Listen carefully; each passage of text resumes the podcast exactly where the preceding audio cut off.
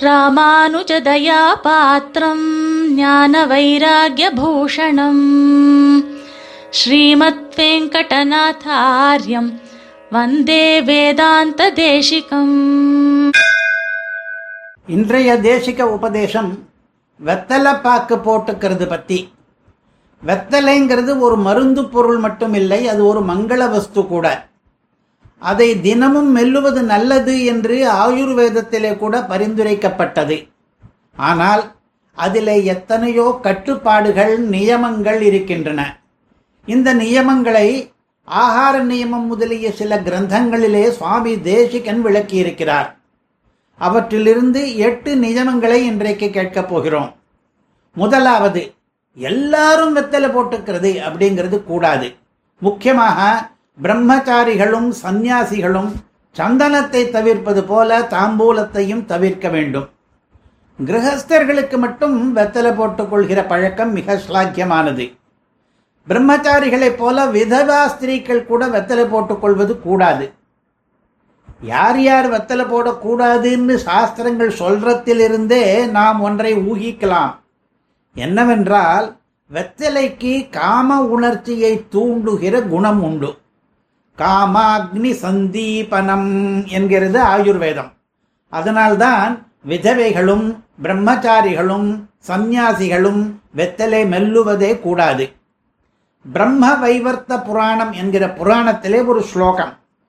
தாம்பூலம் விதவா ஸ்திரீணாம் யதினாம் பிரம்மச்சாரிணாம் தபஸ்வினாஞ்ச விப்ரேந்திர கோமாம் சசதிருஷம் துருவம் என்று. விதவாஸ்திரிகளோ யதிகளோ பிரம்மச்சாரிகளோ தபஸ்விகளோ வெத்தலை போட்டுக்கொண்டால் பசு மாம்சத்தை உண்ட தோஷம் அவ்வளவு தோஷம் அவர்களுக்கு ஏற்படுமாம் இதனாலே அதை எல்லாருமே வர்ஜிக்க வேண்டும் என்று தப்பாக நினைக்கக்கூடாது.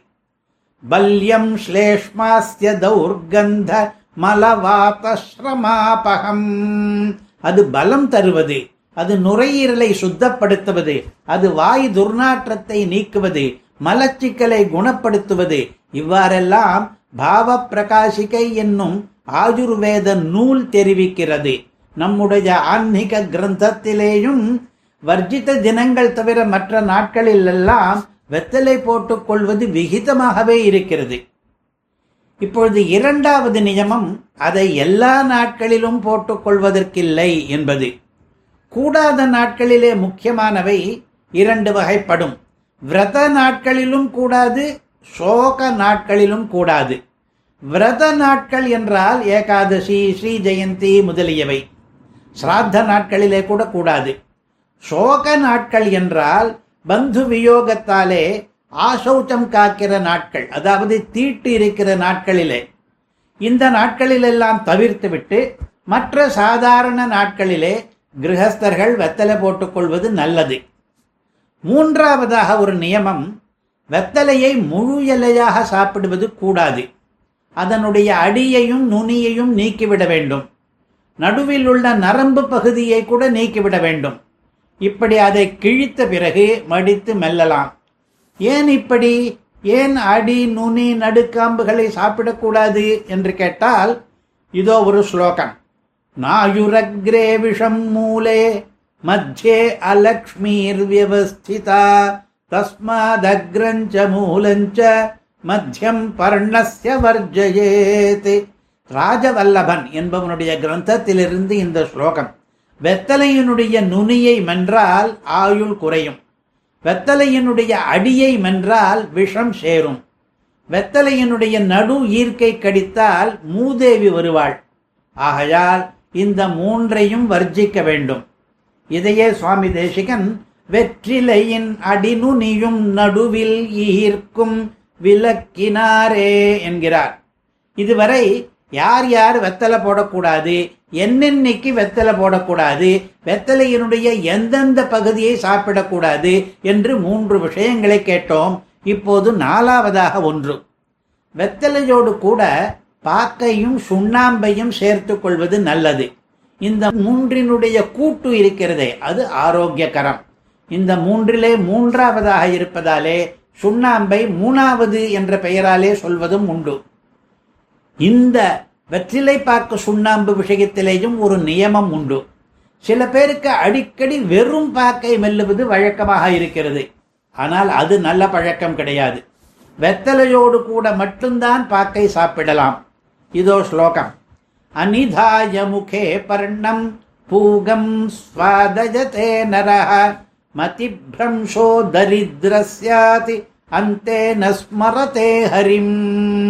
வெத்தலை இல்லாத வாயிலே எவன் பாக்கை தனியாக மெல்லுகிறானோ அவனுக்கு மூளை கோளாறும் ஏழ்மையும் ஏற்படுவது மட்டுமின்றி இறுதி நாட்களிலே ஹரிஸ்மரணம் இல்லாமல் போய்விடும் என்கிறது இந்த ராஜ நிர்கண்ட ஸ்லோகம்.